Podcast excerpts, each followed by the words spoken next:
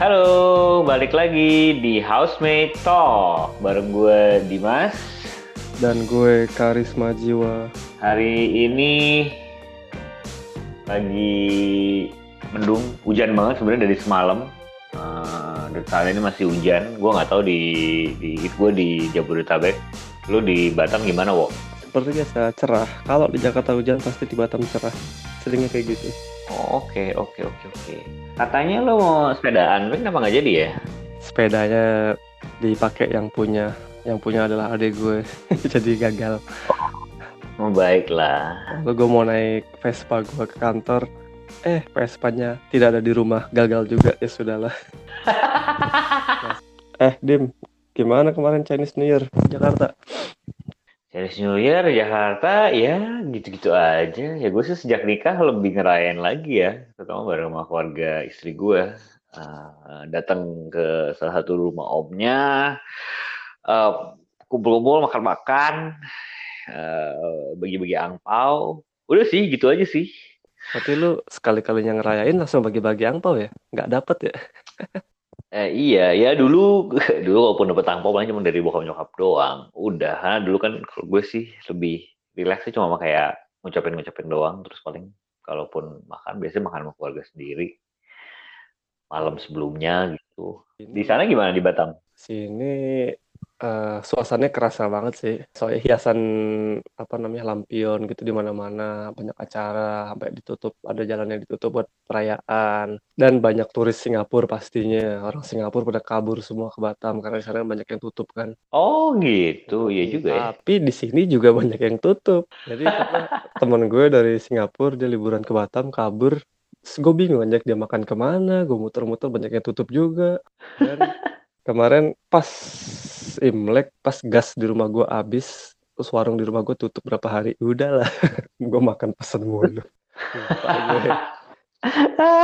Jadi rata-rata gitu, toko-toko tuh pada tutupnya tuh yang tiga hari, empat hari.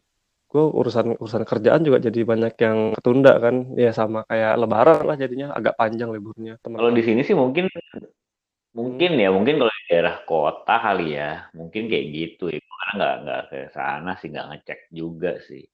Tapi kalau dari suasana, mungkin kayak kalau ke mall gitu banyak sih yang ada hiasan Imleknya, restoran juga ada hiasan Imlek gitu ya. Jalan-jalan juga mungkin kalau di di kota mungkin yang ada kali sebagian. Bagian tempat doang ya, Chinatown-nya ya. Mm -mm, mm -mm. Dulu waktu di kita masih kuliah kayak apa ya? Gue malah lupa loh di sana. Di sana kan lebih kental lagi ya, lebih terbuka lagi ya. Iya, tapi gue nggak ngeh ya. Iya, nggak nggak se mungkin karena kita nggak di tengah kota kali, di pinggiran. Iya, kalau daerah kita tinggal sih emang ya mau perayaan apa, mau hujan, angin, gitu-gitu aja. Yoi, kota sendiri yang tidak ada apa-apa. Iya, cuma kalau misalnya di kayak di KL gitu, KL sih pasti ada lah ya. Gue benar-benar blank ya zaman Imlek dulu di sana gimana? Iya. Pasti banyak yang tutup sih kesempatan mereka libur kan. Iya betul betul betul betul. Gue sempat sekali waktu itu Imlek terus nyokap gue datang terus gue liburan ke Malaka sih. Tapi buka sih di sana. Mungkin ya sekalian nyari cuan. Ini banyak turis datang. Iya juga sih. Tapi overall ya uh, terlepas dari suasana hari raya tertentu di KL gitu sebenarnya secara kota menurut KL gimana? Gua sih overall suka ya sama KL tuh. Apalagi urusan transportasi tuh, gue udah suka banget dari dulu. Yang kita nggak perlu lah yang namanya punya mobil di sana. Pian gue dari dulu tuh adalah pergi ke kampus naik bis yang nyaman itu dapet sih di sana. Iya, karena bus yang ditaruh di tempat kita ternyata juga bus yang paling baru, kursinya enak. Sepenuh-penuhnya juga ya masih masih adem-adem aja di dalam bisnya. Iya. Sekalian bisa ngeceng. Dasar loh. Iya sih, emang itu sering lo lakukan. Tapi ujung-ujungnya kayak tahun-tahun terakhir gue, gue sering naik taksi deh gara-gara suka telat. suka telat apa karena punya pacar? Asli. Agak lah, tahun terakhir nggak punya gue. Eh, punya nggak ya? Oh, Enggak lah, iya. nggak punya gue. Tahun terakhir, oh iya iya iya iya. iya. Suka telat Sudah gue, lulus, sudah mepet-mepet. Sudah lulus. Semoga istri gue tidak mendengar. Tahun terakhir suka telat loh. Iya, suka mepet bukan suka telat. Ya, udah mulai males tahu sendiri lah. Ya sebenarnya suka malas sih jawabannya. Rumah kita kan di daerah situ kan eh, agak paling belakang ya. Mhm. Untuk jalan ke depan ke bus stop tuh Males banget kayak buru-buru. Tapi kan di tahun terakhir itu kan shuttle-nya lewat yang belakang, wo. Lu beralasan aja deh. Udahlah, kalau males mah males aja. Oh, kayaknya ada ajakan seseorang yang selalu ngajak naik taksi. Classmate gue. Iya, iya, iya. Tapi bener sih, pada saat itu memang transportasinya sudah jauh lebih bagus dibanding sama yang ada di Indonesia ya. Jauh lebih banyak, pilihannya juga kualitasnya jauh lebih bagus. Meskipun kalau tempat kita kuliah kan kota baru lah itu. Itu Ibarat, pun ibaratnya kalau ya, bagus. kayak Karawacinya kita ya. Nggak, di kota, Ya, setengah jam dari kota gitu ya. Ya Karawaci lebih dari setengah jam sih. But, cuma kurang lebih kayak Karawaci lah bisa dibilang. Iya. Terakhir itu kan juga akhirnya mereka buka tol baru kan. Jadi selain ada bus, ada kereta, ada tol juga buat naik mobil. Jadi emang makin aksesnya makin cepat ya. Gue tuh suka sebenarnya walaupun kita dulu ke KL setengah jam ya. Kita naik Hmm. bis dulu dari rumah, nyambung naik kereta bandara, nyambung lagi naik monorail, baru kita Mhm. sampai ke downtown. Tapi gue enjoy, gue gue suka. Nggak, gue tuh suka pergi-pergi, apalagi weekend tanpa harus menyetir tuh gue sangat suka. Iya, bener-bener nikmatin sih. Sebenarnya gue juga sama kayak lu. Kayak kita sama-sama suka lah sebenarnya naik kereta yang bener, yang bagus gitu. Eh, memang kalau weekend kan kita juga nyantai, jadi kita nggak terlalu ngejar ngejar cepat banget juga ya. Karena kan pasti ya mungkin eh, naik kereta kadang-kadang mungkin lebih lama, tapi ya enak aja sih. Nggak perlu pusing kena macet mungkin, ngantri lampu merah, terus yang pasti nggak perlu pusing cari parkir, bayar parkir. Walaupun ya pengalaman pertama gue naik public transportation di sana pengalaman buruk. Nah, kenapa tuh? Coba cerita. yang sebelum kita tinggal di tempat kita yang terakhir, Sabaria, kita kan sebelumnya tinggal di Desaria tuh, apartemen yang disediain sama kampus. Yap. kan weekend tuh ada jadwal bus kita ke tempat-tempat belanja atau tempat semacam mall gitu lah. Atau Ya. kalau nggak salah ke stasiun, gue lupa. Tuh Ah. weekend gue naik ikut bus itu ke stasiun lalu naik train. Tapi trennya beda sama tren yang kita biasa pakai pas kita udah pindah. Ini trennya lebih jadul. Mungkin kalau di Indo kayak apa ya KRL kali ya. Belum nyampe ke KL sebelum-sebelumnya trennya mogok. Lo naik KTM ya? KTM kereta tanah Melayu. Itu lagi rame itu udah waduh. Gua kan fobia apa ruangan sempit ya. Itu Mhm. ketutup dan AC-nya udah mati gue udah mulai agak stuck nafas dan mulai aduh ini gimana nih gimana? Saya kira ada yang ngomong "Eh, buka aja emergency exit-nya. Ya, pengalaman pertama gue tuh yang kita kalau di train di apa kan suka ada kayak tombol buat buka pintu otomatis kan yang Iya. dia lapisin pakai semacam plastik atau kaca tipis itu itu gue pecahin gue buka pintu kebuka. Kalau ada tulisannya tuh kalau ngebuka secara apa kan didenda tapi kan gue emergency ya. Betul. terus masih nunggu lama akhirnya satu persatu penumpang turun turun. Udah jalan kaki itu ke next station.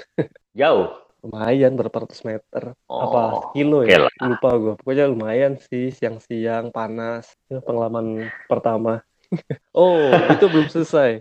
Pas pulang gua ditinggal bis padahal jadwalnya jam berapa tapi dia jam berapa udah pergi duluan. Oh gue ngomel-ngomel sama drivernya. Akhirnya dia kayak minta Terus? maaf terus mau gantiin uang taksi gue. Gue bilang udahlah nggak usah. Hmm. taksinya lumayan loh waktu itu. Ini lah buat anak kuliahan lagi. Nah, baru lagi masih mikir-mikir. Kan dulu dulu kita tiap makan dia kita hitungin berapa nih ya? Berapa ringgit nih ya? Segini dikali eh, rate rupiah berapa ya Iya. dulu awal-awal kan selalu ngitung kan Gue sih sendiri, eh, ya wah, kalau bus yang di Desaria itu emang ya emang nggak bagus juga sih, terus jadwalnya sedikit. Pokoknya setelah kita lebih udah pindah, terus punya akses ke transportasi yang memang dari pemerintah ya, yang rapid KL dan sebagainya emang lebih oke sih. Gua- Terakhir-terakhir tuh Hmm. keren juga sih sebenarnya sebelum kita lulus tuh bus yang kayak mau ke kampus tuh kan shuttle dan itu gratis kan. Oh, iya. Dulunya kan kita tiga dua terus bayar. Gratis. gitu ya. Itu coba kalau di Indonesia dibikin gitu ya. Daerah satu daerah untuk ke kampus bikin gratis. Main ngurangin Iya. mobil itu. Pasti sih. heeh. Kita Sekarang sih sebenarnya di, di Jakarta ada Transjakarta beberapa yang gratis sih, tapi rute-rute di tengah kota sih. Cuman nggak belum banyak, tapi ada lah lumayan. Nah, kalau pengalaman naik bus di Jakarta, gue dulu pas tinggal di Jakarta, daerah kota ya, gue di Setiabudi. Sempat ngekos di Setiabudi, gue untuk ke kantor naik Transjakarta. Ya itu cukup lumayan sih, ya oke lah gitu. Cuman walaupun kadang-kadang yang bikin kesel tuh antriannya. Oh, iya memang uh, kalau Transjakarta terutama di tengah kota di mana jalurnya lumayan steril ya sepanjang jalannya jadi lumayan enak sih naiknya. Memang benar juga antriannya kadang-kadang penuh gitu ya di dalam halte dan halte-haltenya beberapa juga sempit gitu kan.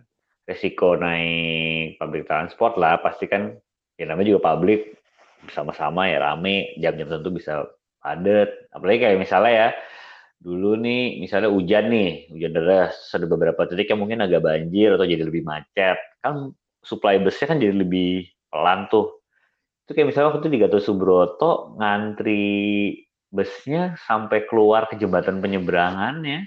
Gue pernah nih sekali-kalinya eh nggak sekali-kalinya sih beberapa kali. Gue naik Transjakarta ke Taman Mini karena gue mau ngomongin saudara gue pas weekend. Itu lebih chaos daripada pas hari kerja jam kerja. Lebih parah gila. Yang namanya penuhnya penuh banget dan isinya lebih beraneka ragam. Gue kira bakal iya. yeah. bakal sepi lah nih ya.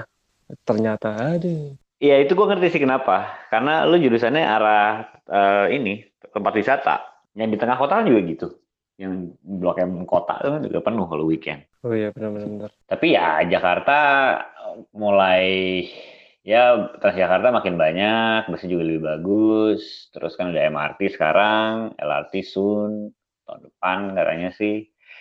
Ya harapannya bisa terus terus baik gitu. Pengalaman pertama gue naik MRT di Jakarta pas libur lebaran kemarin, itu juga cukup, aduh, gue naik dari stasiun sebelum Fatmawati, Lebak Bulus. Ya. Sebelum Fatmawati, Lebak Bulus. Nah, di situ kan keren, wih gue inget sama Malaysia nih tipe stasiun yang outdoor semi outdoor gitu kan ya yeah. itu dengan lancar eh sorry pas beli tiket istri gue yang beli itu jadi udah salah beli dia belinya PP gue pas bayar kok mahal ya pas gue ya Allah itu waste yang dibeli padahal gue oke okay.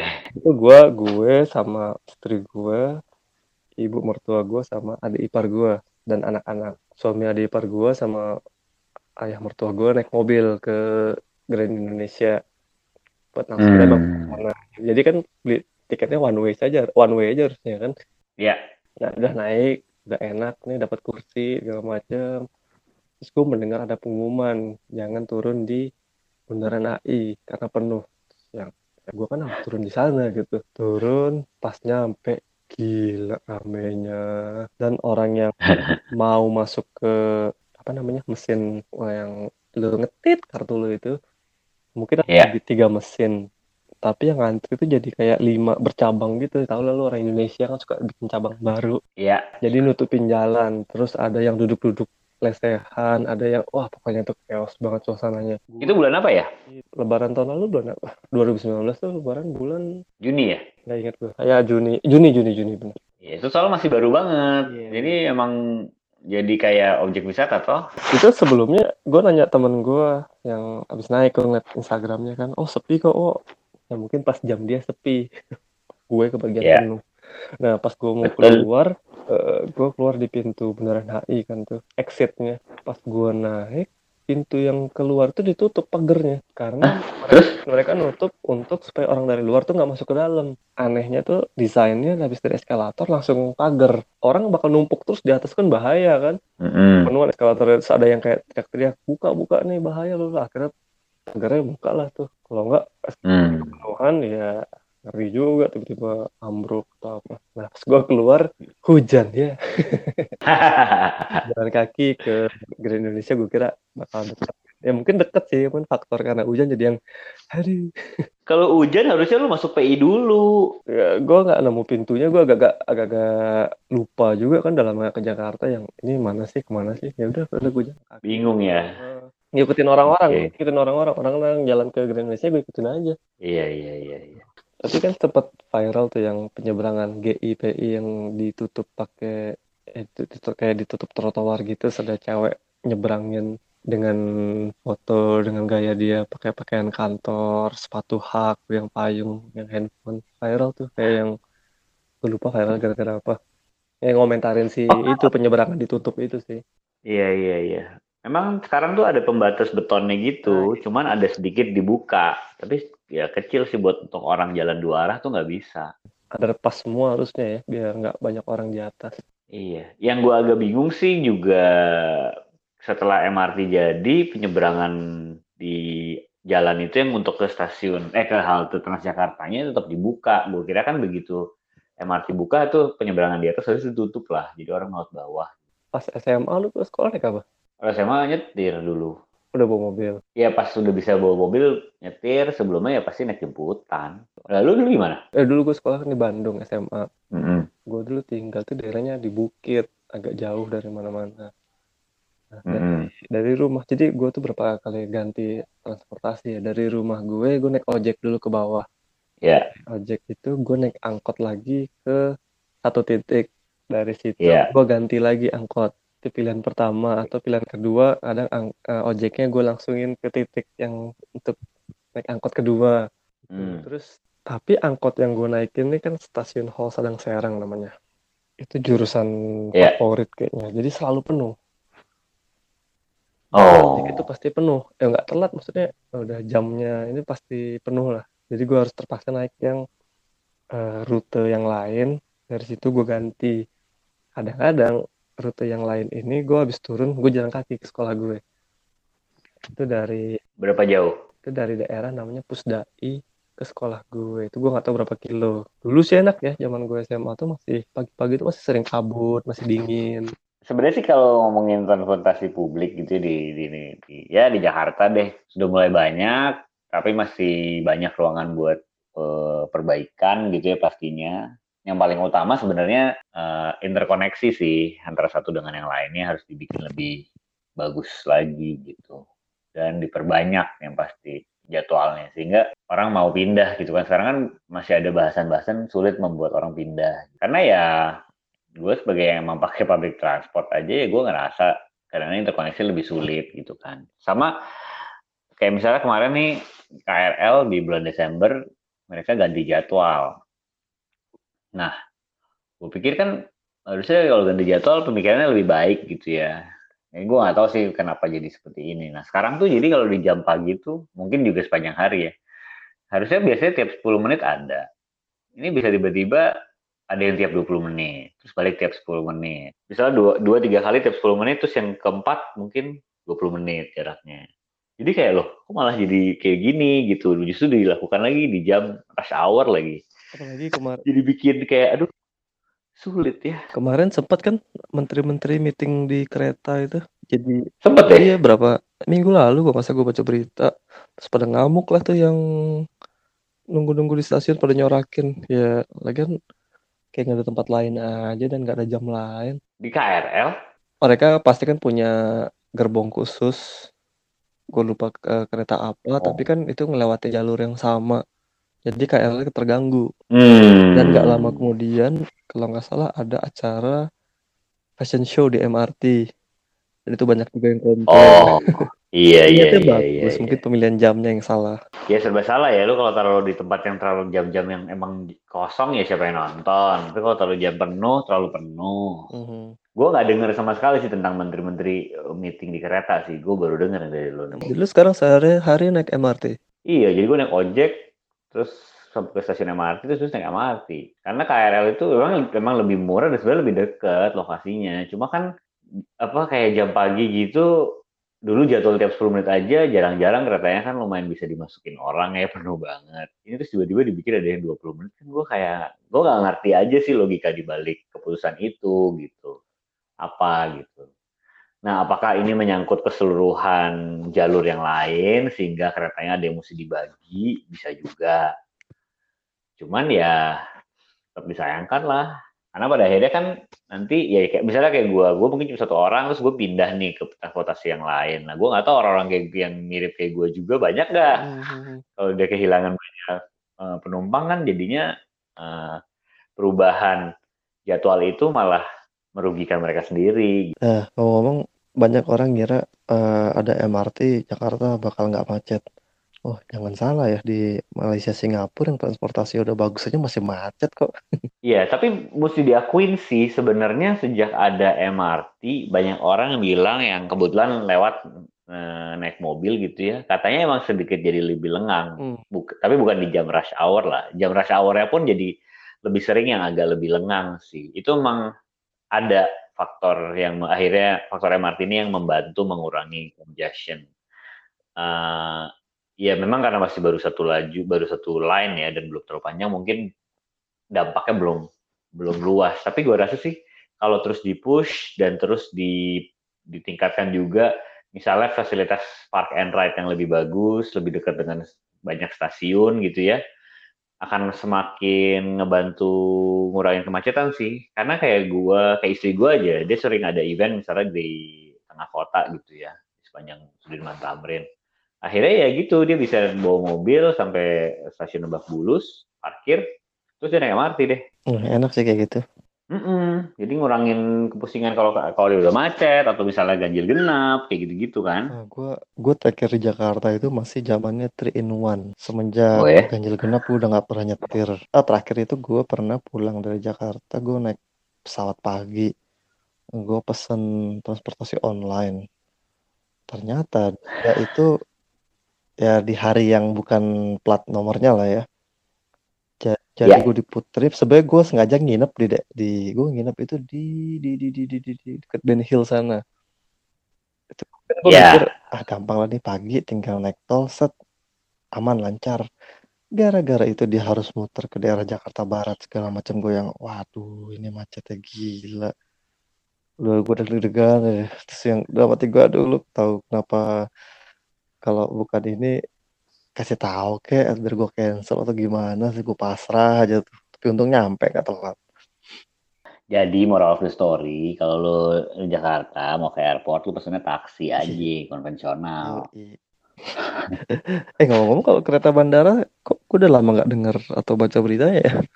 Kereta bandara masih Masih ada, laku. Tapi memang kayaknya sampai saat ini tetap sepi sih. nggak laku ya eh bukannya maksudnya nggak laku eh, nggak serame yang dibayangin Kalau menurut gua gitu ya, kalau gua gua misalnya waktu itu gua pernah ke airport karena gua berangkatnya dari kantor, jadi kantor di tengah kota gitu ya.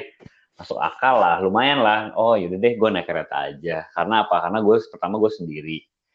Dibanding gue naik taksi, harganya lebih murah, Mhm, gitu mhm. kan? Mungkin lebih murah. Dan yang pasti eh, lebih pasti lah jamnya, ketepatan waktunya.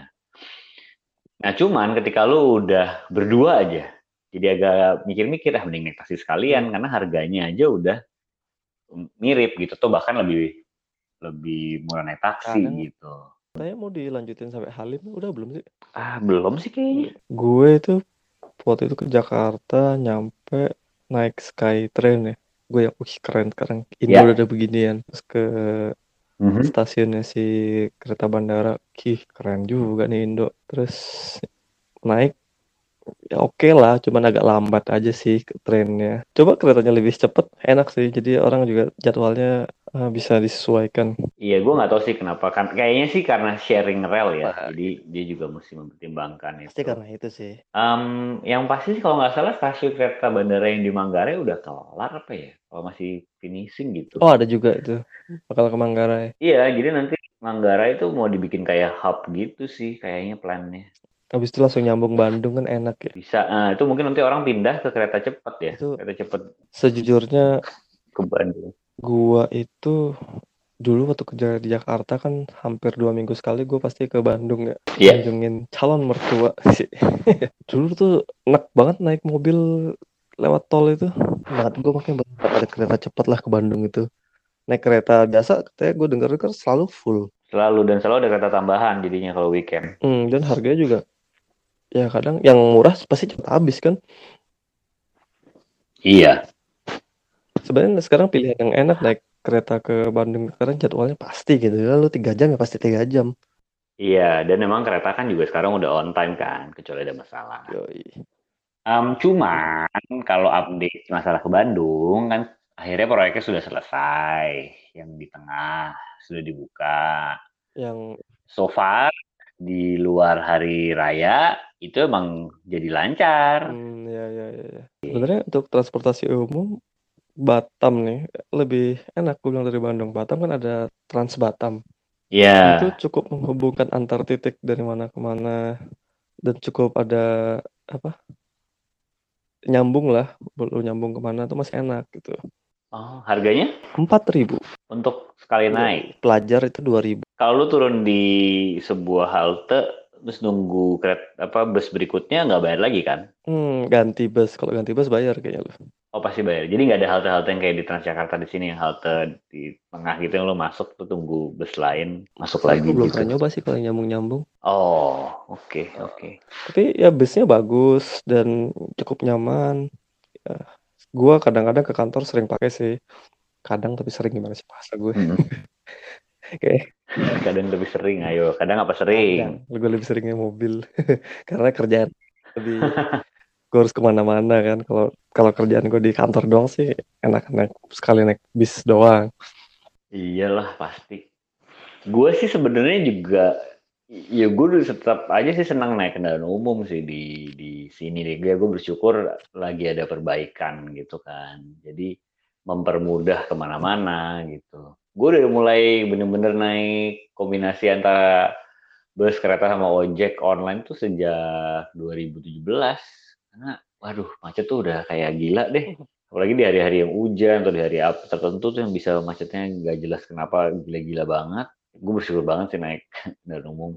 Ya, naik kendaraan umum tuh lu parah-parahnya macet lu bisa turun ya lanjut jalan kaki. Em, sebenarnya selain macet yang ngebuat gue jadi malas naik mobil atau nyetir mobil sendiri sebenarnya satu alasan lagi kenapa gue mau rubah eh, habit jadi naik transportasi publik tuh adalah kesempatan gue untuk lebih banyak bergerak gitu. Hmm.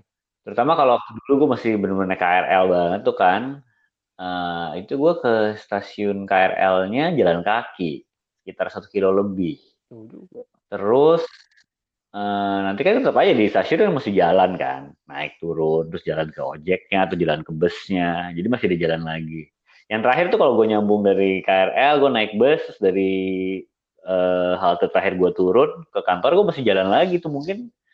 Ada kali 200-300 meter.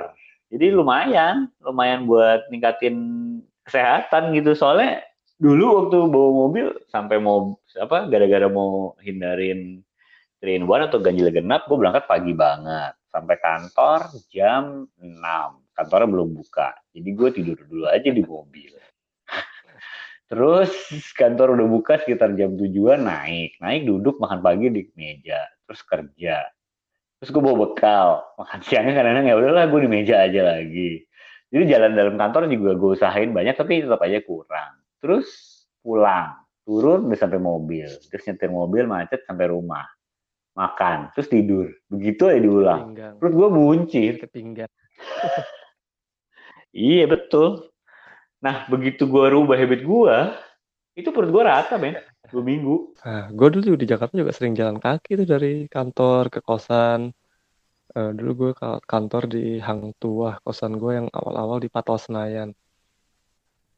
Kadang kada iseng gue jalan kaki, ya biar olahraga karena gue di kantor duduk mulu kan sama gue kok makan juga mesen sama OB, gue suka males keluar panas. itu lumayan kan berapa kilo tuh jalan dari Patal Nanti tuh gue googling ya. Nah, dulu gue belum pernah hitung berapa kilo. yang pasti lebih dari satu kilo sih kayaknya Gue gue sempet juga zaman zamannya gue back to work, sepeda ke kantor, gue makan di kantor, tuh enak sih seger. Nah, tapi pengalaman udah di Google belum, pengalaman gue naik public oh belum transportation yang MRT di Singapura setelah gue punya anak itu capeknya dua kali lipat. Karena? Aku bawa stroller. Ke mana-mana harus masuk lift naik jalur yang bisa dilewatin stroller. Tuh capek. Ya, dan gue sebelnya ya kalau naik bawa stroller itu naik lift itu ah, kalau di Singapura kalau di public transportation eh, kayak di stasiunnya masih oke lah. Kalau di mall tuh mau di Indo mau di Singapura gue suka sebel sama orang yang lu masih muda masih segar terus lu naik lift itu yang kayak aduh lu naik naik eskalator aja lah. Gue gue oh gue ini iya, iya. kalau dibilang eskalator sih iya gue sih. ini naik lift ini terpaksa karena gue bawa apa stroller gitu. Tapi mereka gak ngasih lo kadang enggak ah, polos aja mereka pura-pura bego yang ya biarin aja lah gue udah masuk duluan. Kadang gue lebih suka pak so gue suka paksain stroller gue naik eskalator walaupun ada tulisannya nggak boleh kan tuh. Gimana oh lagi daripada gue nggak nggak naik naik atau nggak turun-turun ngantri mulu. Gue paksain aja deh. Nah menurut lo sebenarnya kalau lo bayangin gitu ya kota yang lo lihat bisa lo tinggalin itu seberapa penting peran transportasi publik gitu jadi sangat penting sih untuk gue yang malas nyetir.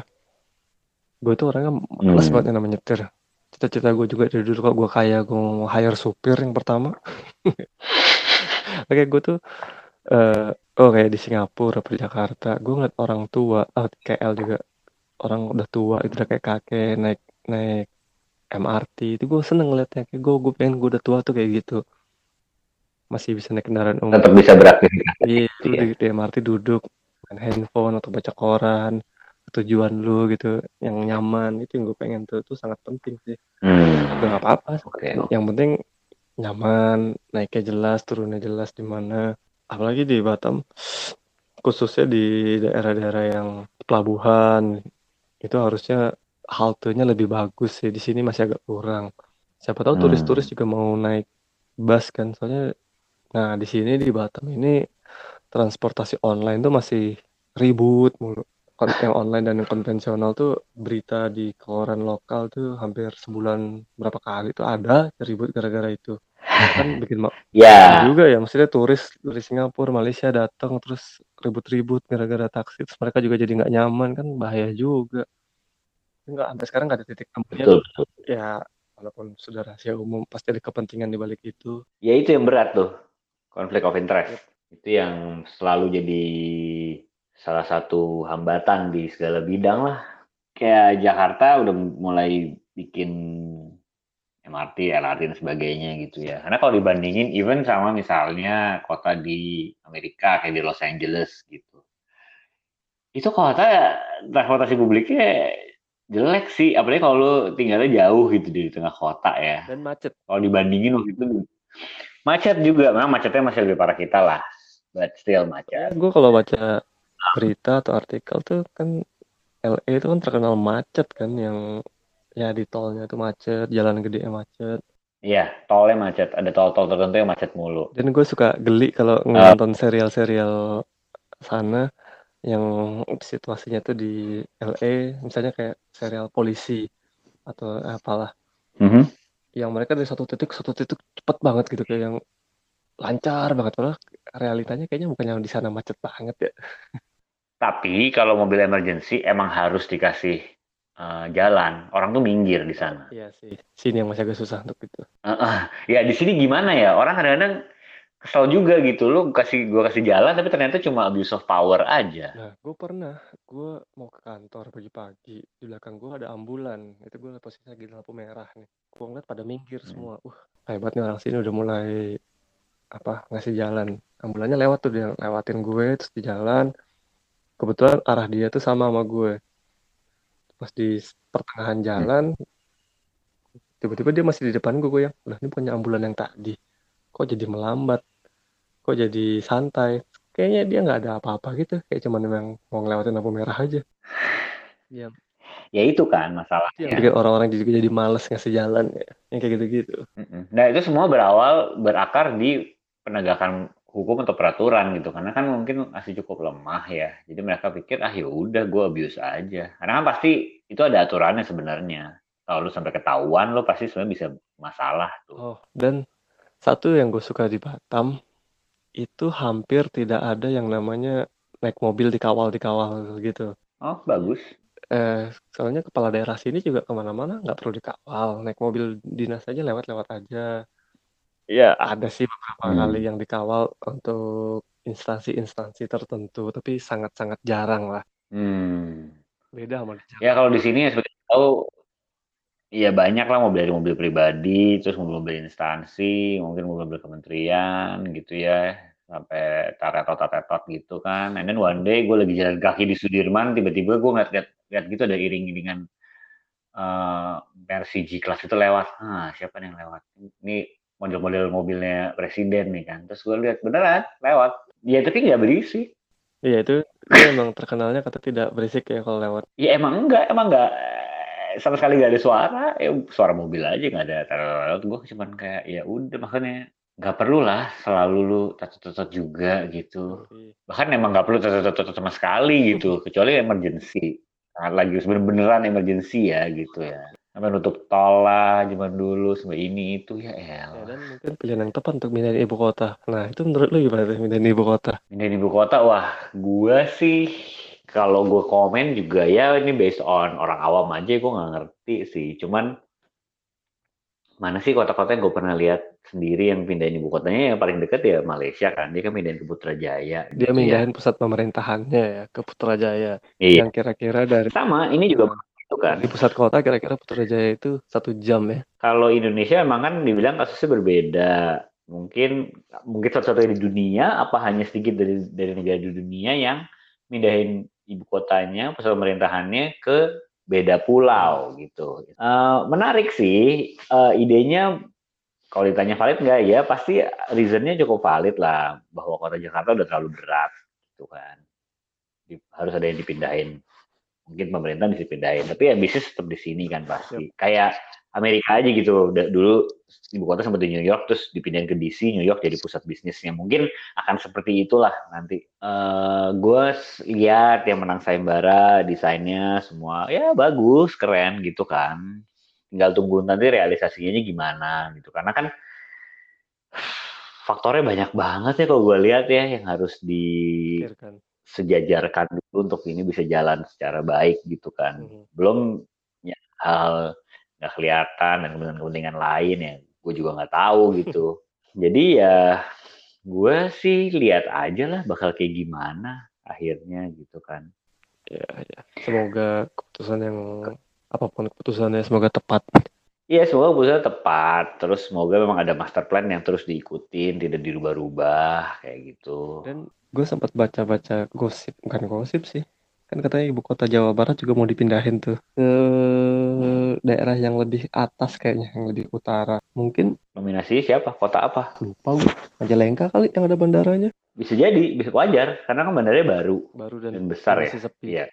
Gue adik adik ipar gue itu suaminya baru bikin dia kan arsitek dia baru bikin di Majalengka tuh kayak apa ya tempat wisata tempat kayak misalnya kalau di Singapura tuh kayak Henderson Wave ya kan kalau jembatan panjang di atas bukit bagus sih gue lihat okay. ya mungkin itu nah. satu niat buat orang mau ke Majalengka dan biar mau naik pesawat ke Majalengka pokoknya rata-rata orang masih milih ah daripada gue ke Majalengka dan gue ke Jakarta lebih banyak pilihan nah balik lagi ke ibu kota baru itu sebenarnya juga yang gue pengen lihat nantinya adalah akhirnya gedung-gedung pemerintahan di Jakarta tuh jadi apa gitu jadi ini tempat nikah Iya kalau kayak kalau istana negara mungkin tetap istana negara lah.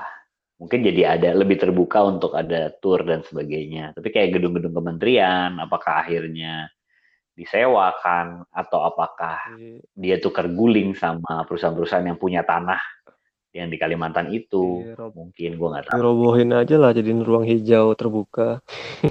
bisa juga, bisa juga opsi yang bagus juga. Jadi bis, negara apa kotanya bisa kayak New York punya kayak Central Park yang gede banget. Itu kalau Batam hutan masih banyak. Di tengah-tengah kota tuh masih oh. banyak hutan, gue masih suka gitu. Kayak perjalanan gue dari rumah ke hmm. kantor tuh gue masih melewati hutan-hutan. Tapi Batam tuh yang gak ada tuh nggak apa? Apa? Pantai. Hah? Bukannya ada? Aneh kan lu, padahal ini pulau, tapi pantainya nggak ada kan? Ya kan waktu itu yang pas gue ke sana Itu tuh ke mana ya? Oh, itu kecil. Jadi sebenarnya ada pantai, cuman sangat sangat sedikit. Rata-rata di sini tuh uh, pinggiran itu, daerah-daerah pantai itu udah punya swasta, udah dijadiin galangan kapal, jadiin ini itu. Jadi pantai untuk umum tuh kayak misalnya Kute itu nggak ada di sini. Itu yang gue sangat-sangat sangat sayangkan. Ya paling yang waktu itu kita samperin itu aja kan bisa lihat Singapura kan. Gue kayaknya punya swasta deh. Itu dulu hmm. sebenarnya itu. Ya, zaman gue kecil itu sebenarnya di bangunan bangunan yang udah runtuhnya tuh dulu kolam renang. Terus baru oh. pantai dulu dulu bagus banget sangat terkenal tapi sekarang udah nggak kerawat dan banyak sampah lautnya banyak oli banyak minyak dari kapal pembuangan dari kapal nah wo, mm-hmm. ngomong-ngomong tempat lo kan di Batam dekat Batam Singapura tuh mm-hmm. terus kan lagi ada kena virus itu kemarin bahkan gue dengar pemerintah mendorong maskapai dalam negeri untuk ngasih diskon ke beberapa destinasi di lokal gitu mm-hmm. salah satunya itu Batam gitu nah, untuk meningkatkan tetap menjaga turis ke Batam gitu. Emang segitu ngaruhnya ya di sana? Nah, sebenarnya dari dulu yang namanya virus-virus, gue tuh kok tinggal di Batam tuh agak ngeri sih, soalnya dekat sama Singapura kan. E, di hmm. sini hmm. ya hampir tiap hari orang Singapura ke sini, orang Batam ke sana. Jadi ya apalagi Singapura sendiri pusat dari mana-mana lah gitu. Orang dari mana-mana datang ke sana. Jadi pasti cepet nyampe ke sana. Dan untuk nyampe ke Batam tuh sangat-sangat gampang gue sebenarnya sejujurnya agak-agak ngeri juga ini udah mulai ngefek sih jadi katanya udah mulai sepi di mana-mana sepi mall juga agak sepi orang Singapura sedikit yang ke sini. Kemarin gue baca koran sempat ada ferry dari Singapura ke Batam terisi cuma 18 penumpang. Yang WNI yang dari Wuhan itu mau dikarantina di Batam tadinya. Ternyata cuma hoax. Ternyata eh, transit aja untuk langsung turun di Batam, ganti pesawat langsung ke Natuna. Iya. Wah, itu juga itu cukup bikin warga Batam was-was. Sempat ada satu Iya, iya. kasus yang diduga terinfeksi. Dia tuh kru kapal, kapal kapal apa gue lupa. Dia lagi sakit di kapal, dipulangin ke Batam, terus dirawat di salah satu rumah sakit. Tapi ternyata enggak, itu cuma sakit yang lain lah. Untungnya. Tadi baru tadi istri gue kan nunjukin kalau di Singapura tuh pemerintahnya kayak bikin map posisi posisi orang yang sudah terduga atau yang sudah terjangkit virus corona itu di beberapa Iya. titik tuh ada ditunjukin banyaknya di daerah selatannya Singapura yang Waduh. adalah daerah turis banyaknya di situ. Nah itu yang bikin gue, waduh, daerah selatan Singapura kan semakin dekat dengan Batam kan gue makin ngeri juga ini ya kalau nyampe sini. Iya. Ya semoga aja lah enggak dan cepat berlalu lah ini virus ngeri. Gue jujur ngeri sih karena gue tinggal di Batam yang sangat dekat dengan Singapura. Iya, iya, iya, iya. Jadi memang mempengaruhi psikologi warga dan juga secara Bisnis, kasat mata emang kelihatan lebih jadi lebih sepi juga ya. bisnis pasti terganggu sih ini. Cara bisnis orang Batam kan Hmm. masih banyak bergantung sama orang Singapura ya, khususnya weekend. Iya, semoga cepat beres dan eh, ya semoga sih juga dari pemerintah daerah di sana juga ini ya eh, siaga gitu. Nah, eh, ngomong-ngomong tadi orang Singapura suka weekend ke Batam, lu weekendnya ngapain? Gue weekend ini mungkin mau nyoba-nyoba masak menu baru asik. Sama mau nonton. Gue mau Cie. nonton apa film 1917. Gue baru inget gue belum nonton dan kayaknya udah agak lama tuh. Sama, gue juga bakal nonton tuh sebelum hilang di bioskop. Kayaknya itu Betul, butuh bioskop experience itu ya. betul. View-nya kayaknya landscape-nya harus di bioskop. Sejujurnya awalnya tuh gue nggak nggak tertarik buat nonton sampai gue tahu dia mau dia shootnya tuh one take one take gitu iya. Itu yang yang nilai jual film itu dia adegan one take-nya itu katanya. betul awalnya gue nggak mau nonton karena em, ceritanya itu bukan cerita nyata cuma terinspirasi dari kisah yang diceritain oleh kakeknya si Sam Mendes yang direkturnya itu is kakeknya emang perang di perang dunia Uh, pertama ngomong-ngomong soal sutradaranya Sam Mendes. Jadi di Twitter di Amerika sana banyak yang ngira sutradaranya itu adalah Shawn Mendes yang penyanyi. Fans wah gila dia berbakat banget bisa nyanyi, ganteng, bisa jadi sutradara. Sampai ada yang posting fotonya dia lagi di lokasi syuting, padahal ya mungkin dia lagi syuting video klip gitu. Gue yang ini orang-orang terlalu polos apa gimana ya? Nam- Namanya kalau kalau disebut agak-agak mirip kan Shawn Mendes, Sam Mendes. ya antara terlalu polos bodoh atau males lah orang zaman sekarang tinggal buka Google Di search jadi luar si Sam Mendes ini sutradara Skyfall ya. betul Salah satu film film favorit gue sih Skyfall. Skyfall bagus sih Keren sih keren. tim songnya juga bagus banget Itu Adele ya. menang Oscar menang Grammy Oh iya, iya benar-benar. Gue penasaran sih si 1917 ini. Tadi gue udah ngajakin bokap nonton. Bokap gue kan fans berat film perang tuh. Nah, bokap gue Mm-mm. juga sama dipikirnya. Dia nanya, kapan emang film itu keluar? Kok belum keluar-keluar? Gue bilang, ya cuma ada di CGV. Oh gitu.